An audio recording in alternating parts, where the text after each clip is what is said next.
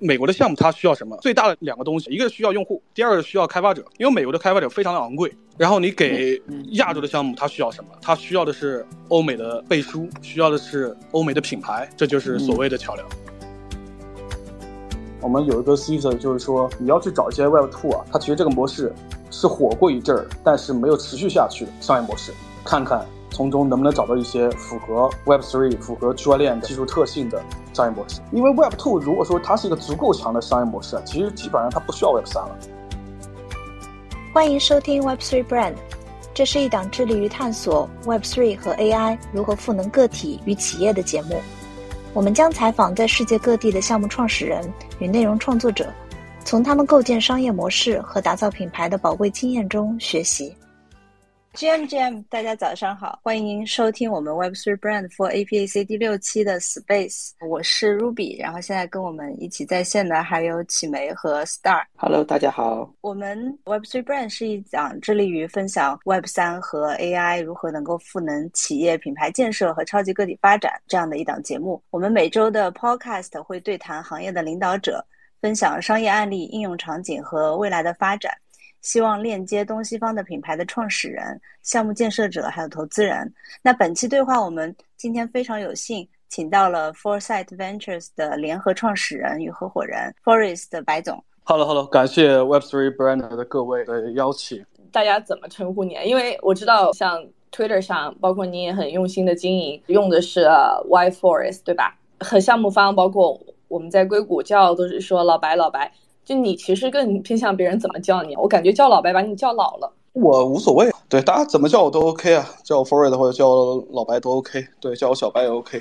然后我是这个 Foresight 创始人，然后我们 Foresight 的话，二一年成立嘛，现在大概两年半的时间，旗下的业务主要是三块，第一块是投资业务，一级市场为主。然后我们现在资金体量大概四亿美金，大概投了五六十个项目。然后我们其实一直都在很坚持的去很稳健的去做这个一级市场的投资，因为其实我们成立的时候已经是二一年的牛市了嘛，所以说我们其实一直都保持着一个。比较收敛或者说比较高标准的投资的一个风格，没有在牛市投太多的项目，在熊市我们应该算是国内出手最多的基金之一，基本上应该算是最多的。然后第二块业务就是 Foresight News，Foresight News 呢是一个 crypto 的垂直的这个媒体，我们有中文版、英文版、韩文版，话应该来讲现在是中文媒体最大的一个平台。从这个浏览量上来看的话，第三块业务就是我们的加速器业务，叫 Foresight X。这个业务的时间更短一些，今年年初刚开始做。然后我们希望能够在熊市里面啊帮助一些优秀的团队实现他们的这个 vision 和他们的 insight，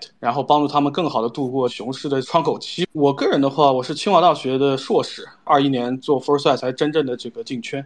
之前的话是在国内的券商工作，大概就是这样。谢谢。这边 Star，你想要先问吗？对对对，然后刚才老白也讲了嘛，就二一年进圈，然后之前是在国内的券商工作。对，就能不能讲一讲，就你从就是说 Web Two 就国内的券商到 Web Three 的经历是怎么什么样的契机就让你进圈的？就一个人的职业规划或者他的一个事业规划，都取决于这个人兴趣爱好。取决于他想要做一个什么样的事情，因为即使我是毕业之后去券商，我其实也不是学的金融，我是学的这个能源，对，所以说本身就是一个跨度。所以在我看来，你从一个工科的学生跨到券商，从券商跨到 crypto 行业，我都不会觉得有什么特别的之处。要知道自己想要做什么样的事情，我其实一直都想去做这个。Crypto 的投资啊，在我真正进圈之前，其实我是一个自己就做 trader 嘛，也做了几年的时间。然后我知道 crypto 其实也很早，我记得那个时候是在报纸上看见的，因为这个比特比特币的十几年前的东西啊，那个时候我就觉得这个事情很有意思。后来我毕了业之后，又去接触，慢慢开始接触这个市场，然后去了解它的一些基更加基础的一些知识，包括到了二零年 DeFi 的这个兴起。就你会发现这个东西就是我想要的，所以对我而言的话，就是说一边该交易交易，对吧？该做一些输出，做一些输出，然后另一方面想说自己能不能够真正的百分之百的去投入这个行业，然后自然而然的话，其实就会有机会诞生。对，明白明白，就听起来其实还是一个就是前期积累的过程，竟然是从报纸上 知道。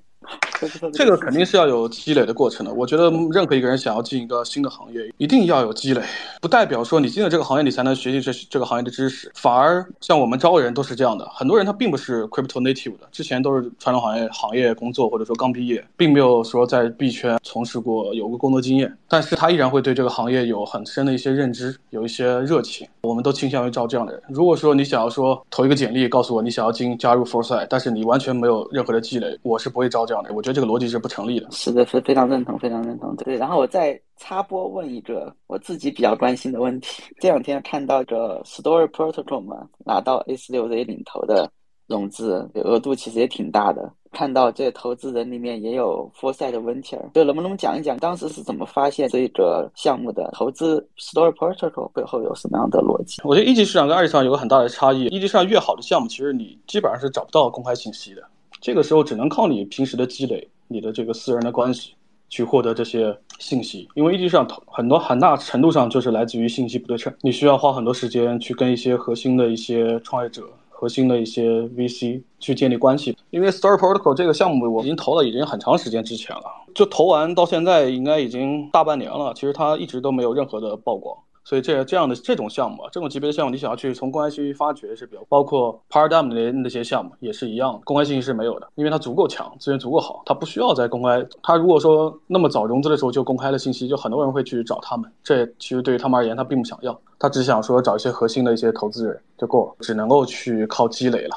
然后第二个问题就是说，我们投资这个 Story Protocol 的这个逻辑，就是说内容 IP 类的这种平台，其实一直以来都是互联网的支柱产业。互联网它其实是一个信息平台，信息平台里面除了电商、社交这信息以外，其实这个内容平台是一个很大的一部分。博客、Medium 啊，哪怕就后面的 OpenSea 啊、Mirror 啊，其实都是这种内容平台。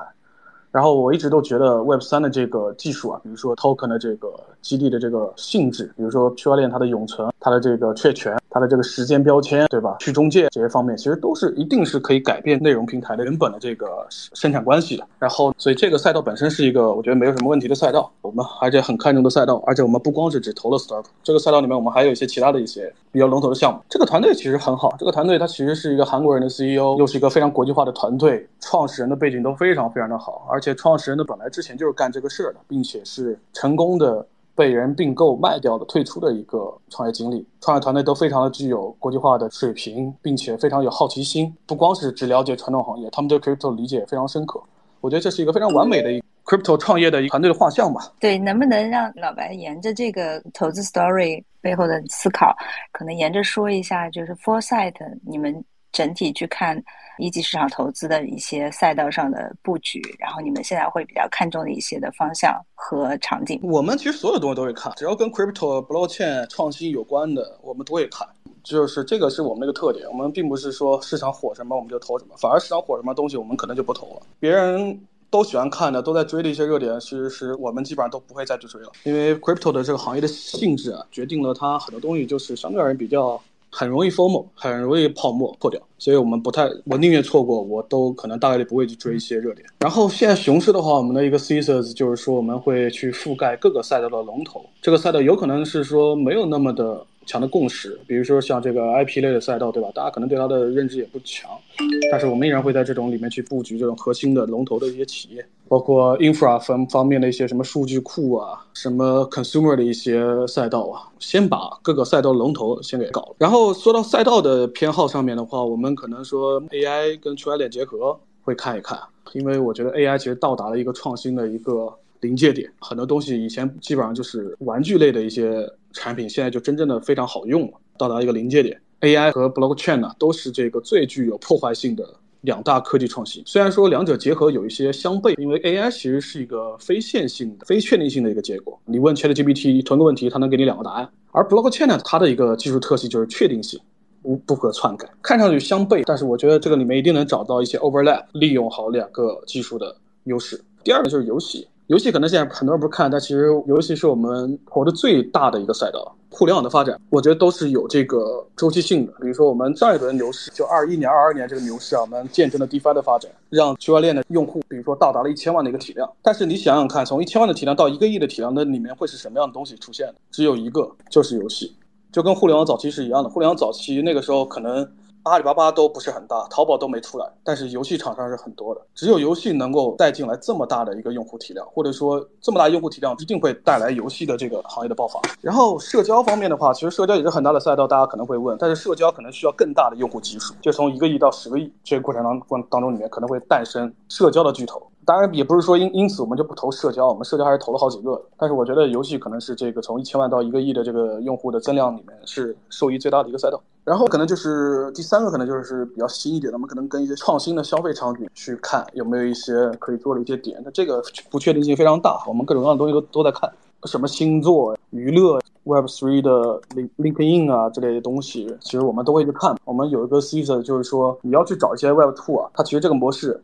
是火过一阵儿，但是没有持续下去的一些商业模式，看看从中能不能找到一些符合 Web Three、符合区块链的一些技术特性的商业模式。因为 Web Two 如果说它是一个足够强的商业模式啊，其实基本上它不需要 Web 三了。你比如说像微信电商这种东西，因为它足够强，太强，它不太需要转到 Web 三，转了你也击败不了 Web Two 那些企业，那反而可能说一些不是那么强的一些商业模式，通过 Token 的激励啊，通过 Crypto 的这个特性，有可能会在 Web 三里面获得验证。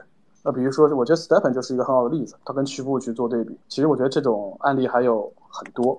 然后你像这个 DeFi 的这个 Protocol 啊，它其实也是 Web 一的东西。这 Protocol 其实是个 Web 一的东西，但是在 Web 一的它一个问题就在于它只有开放，但是它没有办法去变现，没有办法商业化，那导致那些 Open Protocol 它只能够就是一些志愿者在那编，还有很多人用，但是没有办法变现。但是我们到了 Web 三，可以把这些 Protocol 变现了。有人去维护了，所以这个逻辑我觉得还是相通的。这是我的回答。我觉得讲特别好，其实每个阶段其实分的都非常清晰。讲最后一段是有一些在 Web Two 火过，但是可能活得不太好，有一些各种各样的问题。内容就是非常典型的例子，就不管是传统的这种，比如出版，还是电影、音乐，在 Web Two 我们都知道，凡是跟这些相关的平台，就算它是一个大公司，比如像 Spotify 了，但其实去看它的财报，它的净利润其实都不太好。分给创作者的钱也非常少。Foresight 本身就是刚刚讲到，我们大家比较了解，其实也是媒体的部分。就是能不能介绍一下当初创立就 Foresight 这个媒体，老白这边的初衷是什么样子？你对这种创作者的激励有些什么样的思考？就是为什么要做这样一个媒体？其实这个有一个非常简单的一个逻辑，就是你做 VC，你怎么去获得市场？怎么去做你的品牌？你作为一家新成立的 VC，怎么去做你的品牌？这个事情其实非常困难的。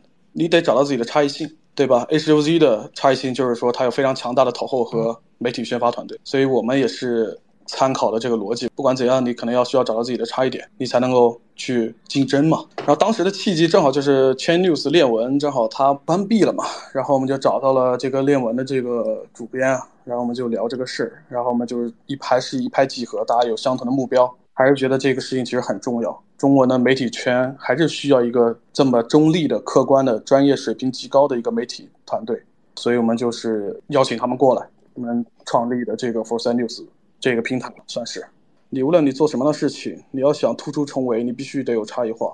是的，对 VC 来说，其实内容的确是一个非常强的差异化，而且像刚才刚讲的，你要找到一些这种水下的项目。肯定是需要一些独特的关系或者网络的，然后内容其实是一个建立这种关系和网络一个比较好的方式，就非常巧，这其实也是我们最早去准备去做那个 Web Three Brand 的这个事情，一部分也是这样的考虑，因为我们希望在这个圈子里面能够认识到足够多优秀的人，然后内容其实是一个连接人非常高效的方法。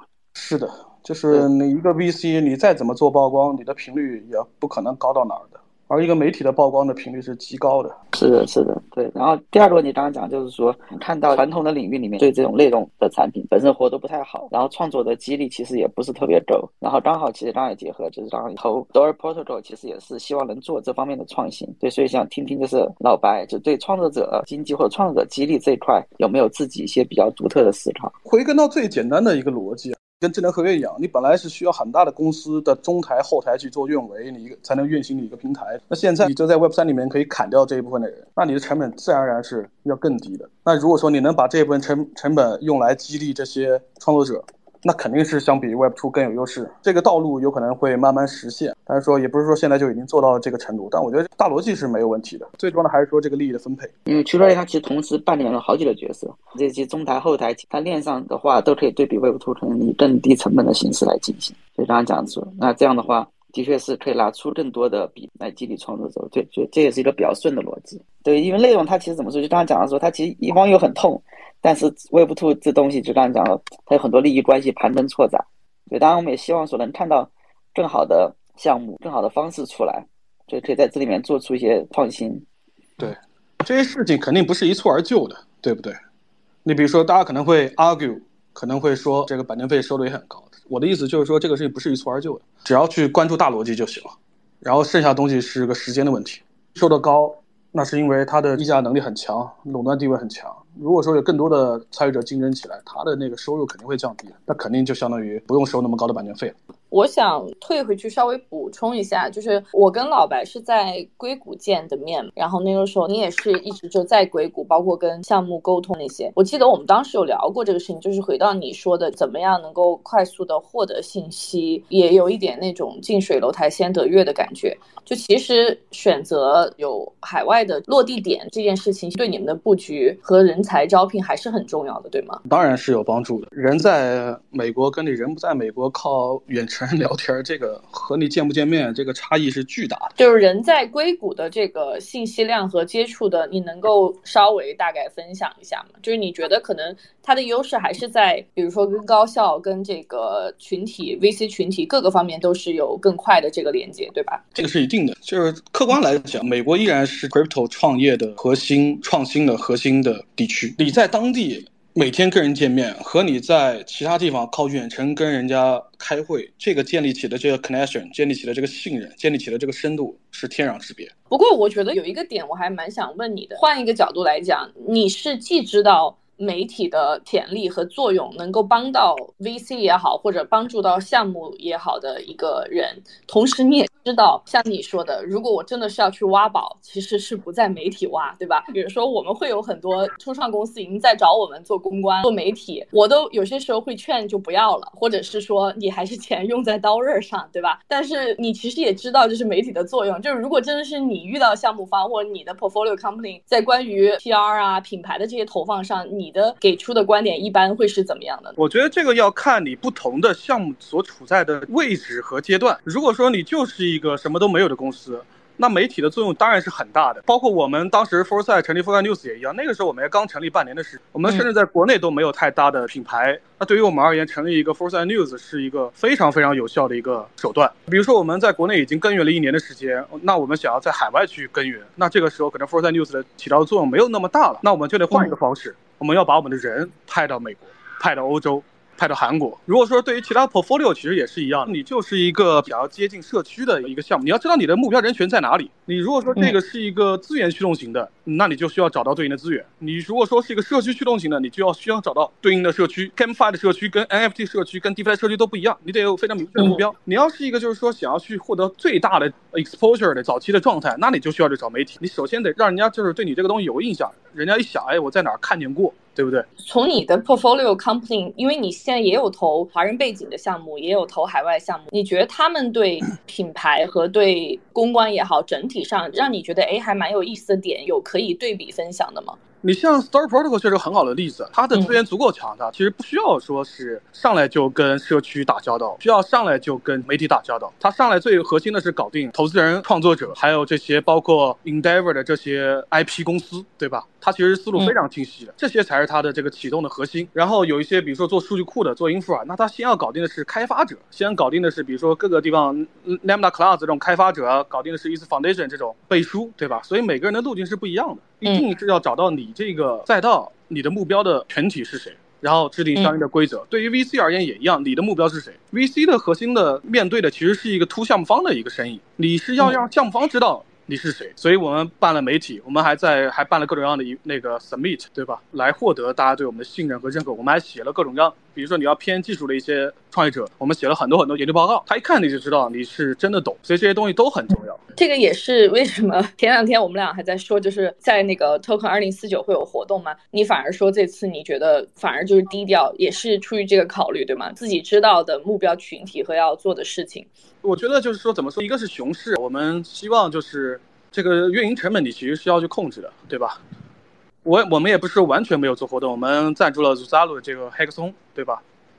然后我们也有一个和魏领还有这个微软合作的一个路演，会针对性的人群去做不一样的事情。你比如说，我们去各种各样的这个大型的活动，比如说 ECC 或者说 Stanford 或者 Consensus，它这个不同的会，参与的人也是不一样的。有些是开发者，那里就需要去办一些跟开发者有关的活动，比如说 Hair House。它有一些是 VC 为主的活动，那你就得办一些 party，办一些酒会。因为大家是来玩的，所以说根据不同的群体，你也需要制定不一样的策略。我的个人的想法就是说 f o r s i t 希望就是把钱花在刀刃上。我们希望办一些更有记忆点的、更有差异化的活动，这样才能让大家记住我们。疫情之后，就好多活动也恢复了，包括这儿上一周韩国区块链周，其实也历史记录的这个人数也来了。其实我是想问你，你对很多这个欧美的项目要往亚洲去探路这件事情是有没有一些什么建树？因为确实好多项目今年都是第一次去到这个 Token 二零四九，也确实意识到了这个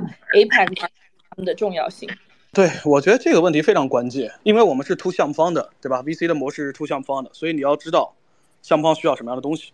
现在美国的监管这么严，对吧？他可能在美国都已经没有办法用用美国的主体发币了，更难在美国去做各种各样的宣传去吸引社区。那我们讲的故事就是亚洲、中国、韩国，包括东南亚，拥有全球最有购买力的。Web Three 的用户，你对于这些项目方而言，他想要做大，他一定肯定也是需要用户的，所以我们很欢迎他们到亚洲来看一看，我们帮他去找到对应的这个用户群体，包括我们在四月份在香港做的 Foresight 二零二三的 Summit，对吧？我们花了很多的精力，邀请了海外的一些人过来看一看，就是我们其实就在铺路，我们在做铺垫，因为美国大家一定要客观的去认知，就是中国美国的这个人，他本身确实文化是不一样的，他的习惯也是不一样的。举个例子，就是 DeFi，为什么美国有这么多的 institutional 的这种公司在融资，而且融了很多钱。为什么中国不是？其实原因很简单，因为美国真的是没有 retail 的用户的，他们的整个股市、整个债券都是机构主导的市场，散户购买就是通过养老金、通过买 ETF、买各种各样的这个基金产品去参与，并不是像 A 股一样是大家自己去炒股的。所以说，他们对于零售的业务理解是非常欠缺的。这就是一个我们能够提供的价值，帮助他们理解亚洲的市场，而且。亚洲的 crypto 市场真的是非常活跃，大家看韩国，韩国的市场是非常的强大的。呃，美国的项目他也会认知到这一点，所以他需要亚洲市场，我们带他过来看一看，帮助他更好的理解，这个就是我们在做的事情。但是你提到的亚洲的这个市场，其实也很有意思，就是韩国、日本，包括比如说越南，还有新加坡地区，对吧？还有香港地区，不是一个单一群体，尤其语言的隔阂，呃，习惯，还有他们做社区的习惯。我觉得还是挺不一样的，就是从这个角度，能不能做一些在你合作上面的一些分享？这个我觉得非常对。所以说，其实我们并没有那么多的参与韩国跟东南亚的项目，因为说实话，我们没有那么懂。我们应该发挥自己的优势，就是我们最懂中国市场、香港市场、新加坡市场。我们的重心就是在这个地方。韩国市场交给韩国人、韩国的机构去做，东南亚的市场交给东南亚的机构去做。中国、香港、新加坡的市场是足够大的。因为你是从 VC 的这个身份嘛，可能比如项目方或者他要寻求合作伙伴，他可以找 community lead 或者是一些对接方。但从 VC 的角度找这个市场人做，它意味着什么呢？比如说是合作的 VC，还是说有一些更战略化的一些深度的一些合作？就比如说，我们可以帮他去找到对应的社区，找到他想要的各种各样的社区，找到他想要的交易所。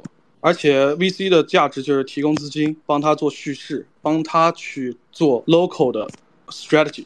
你个人觉得来自亚洲的，我指的我们不熟知的，就非华语的社区的，就是这种社区有一些什么我们其实没有想到的地方吗？大家现在提到越南也提的蛮多的，印尼也提的蛮多的，但就像你说的，其实比如说谁问我的话，我其实不是特别熟知。有没有哪一个地区在这个 APEC 地区，就除了韩国之外，你是觉得特别应该关注或者具有这样的潜力的？我觉得全世界最强的、最大的三个市场就是中国、韩国和美国。我们能抓住其中一个就已经非常足够了。你说你问我，我有多了解越南的市场？我其实也没有那么了解。我们也不太投东南亚的项目。明白。不了解我就不会去做。我滴滴都滴滴不到，我怎么做？我何必去冒这个风险呢？我想可能就基于你刚才的问题，再补充一个问题，就是现在 Foresight 呃 Ventures 或者是 News，你们在各个地区团就是全球化的一些就团队的布局。因为刚才 Forest 也提到，会有人在欧洲，会有人在硅谷，就大概。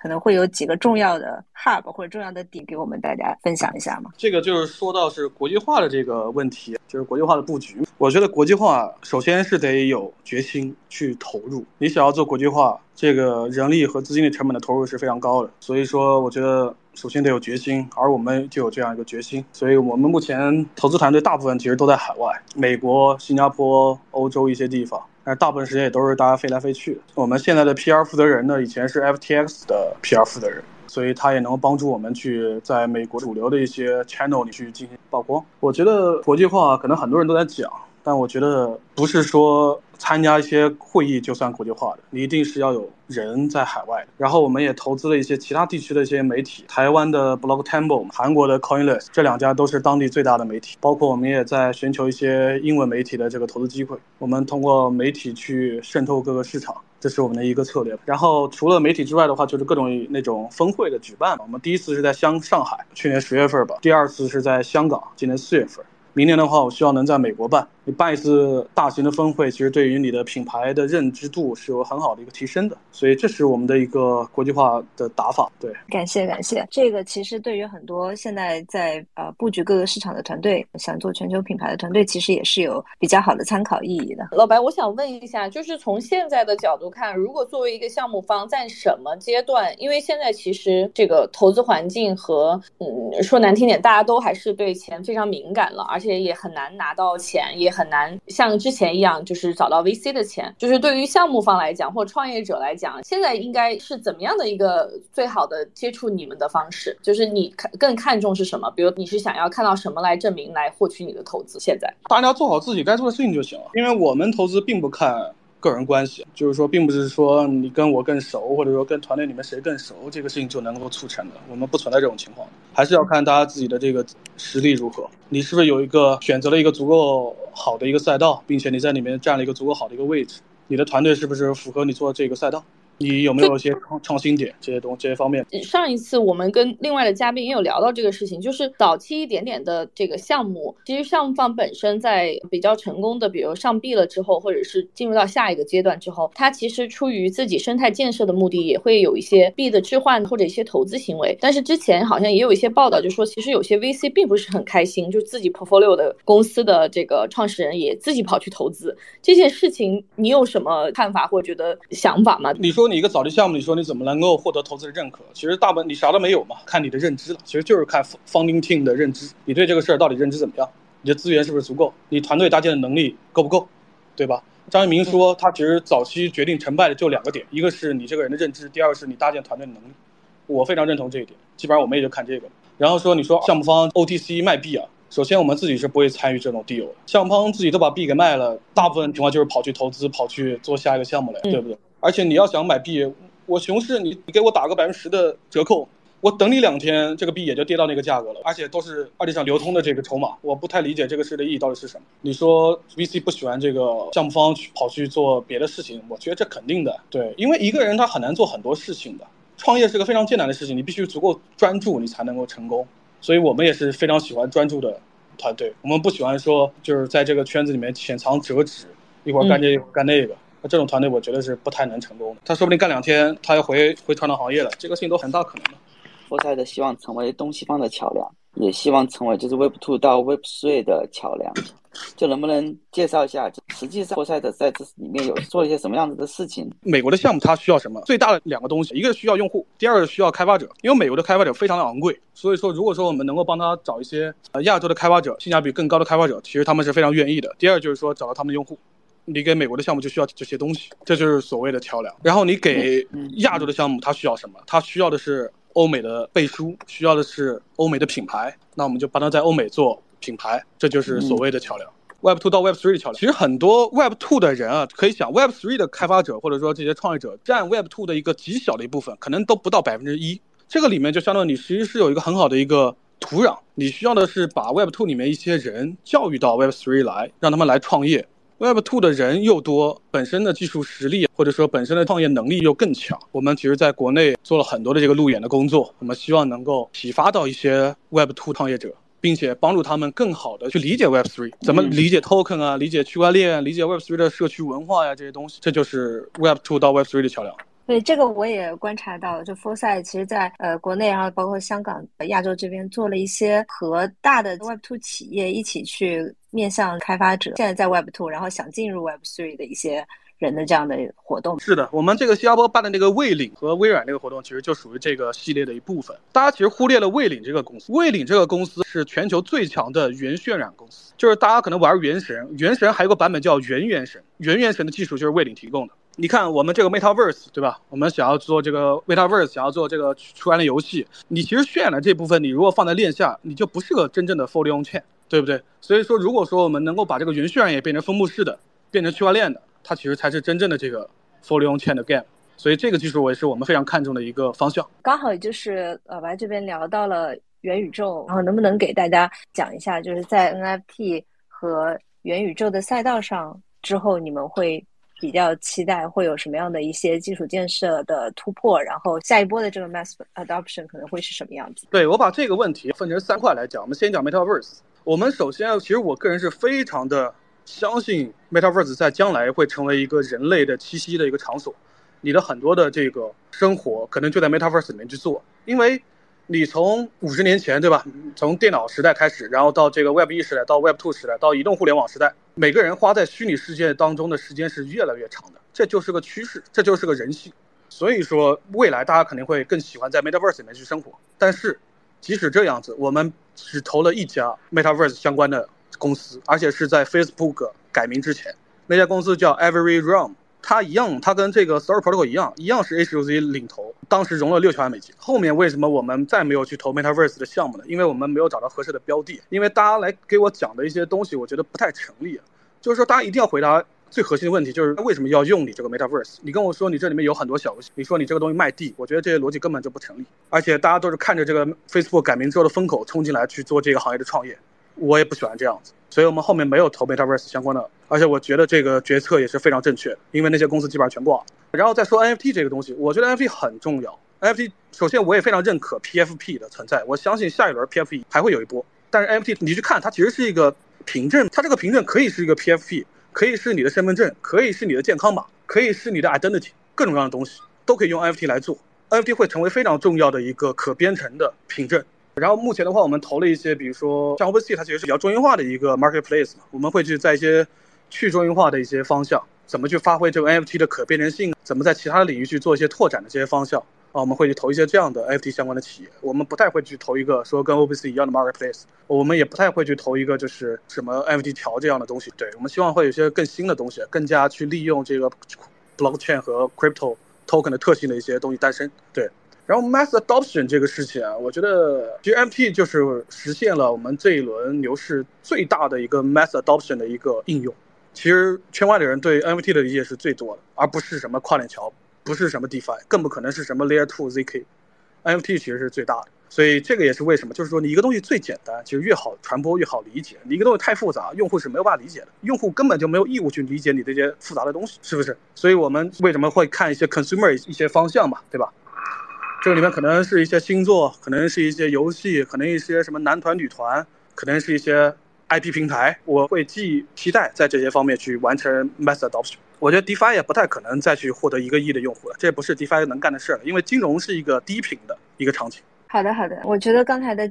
分享非常的完整，老魏有提到，我们刚才也问到了这个东西方的桥梁或者 Web Two 到 Web Three 的桥梁，这些都是我看到你在今年 Foresight 两周年的时候写的，对于 Foresight 的期待或者是你们的一些的目标。那另外有一个我看到的，希望能够去做一些引领叙事，或者是说创造新的一些的方向的这样的事情。然后这个上面就是老老白，你们会怎么样去做？会通过什么样的方式能够？去突破一些新的方向。首先就是你要有足够强的认知嘛，所以说我们做很多很多的这个研究，去看不光是看 Web 三的一些东西，我们会看 Web 一是怎么做的，金融市场这几百年是怎么发展的，互联网这一百年是怎么发展的这些东西，从中去汲取一些灵感，然后再去想区块链提供了哪些特殊的功能特性，用户需要什么样的功能特性场景，从这里面去找。然后说怎么做到这个引领这个叙事的这一点，我觉得这其实是非常困难的一个事情。很多认知，比如说我觉得 Paradigm H 六 Z 对吧？其实他们认知很强。那我们中国的一些 VC 可能认知也差不多，但是为什么没有办法引领呢？这就是一个品牌的问题。我们需要 deliver 我们这些认知，我们要成为这个赛道里面第一个吃螃蟹的人，孵化出一些成功的一些案例出来，你才能够获得这种创造叙事的能力。我觉得富二代现在其实也并没有获得这样的能力，但是我们还是在一步一步的想要往这个方向去发展。首先，你就不能够去跟着别人去投，你一定要有自己的想法，一定要独立的去思考。你跟着别人，永远不可能成为领头羊，对不对？理解理解，所以也更多的研究驱动，就是更加扎实的一个研究，会有比如说一些创新的想法，然后再去做这种就是实践上的突破。对，OK OK，谢谢老白的分享。因为我知道老白 非常辛苦，他真的是刚刚落地，然后也没有休息，就直接先上了我们这个 Space，所以也非常感谢你的时间。还是希望听众可以看一下，可以关注 Foresight Ventures，然后接下来我们就也会有更多的交流。再次感谢老白，非常感谢老白的时间，谢谢。OK，拜拜。感谢您的收听。如果大家喜欢我们的节目，欢迎在 YouTube、Spotify。小宇宙，你喜欢的音频客户端，或者直接在 Web3Brand.io 上订阅关注我们的内容，给我们留言或者评分，这将帮助其他听众更好的找到我们的节目。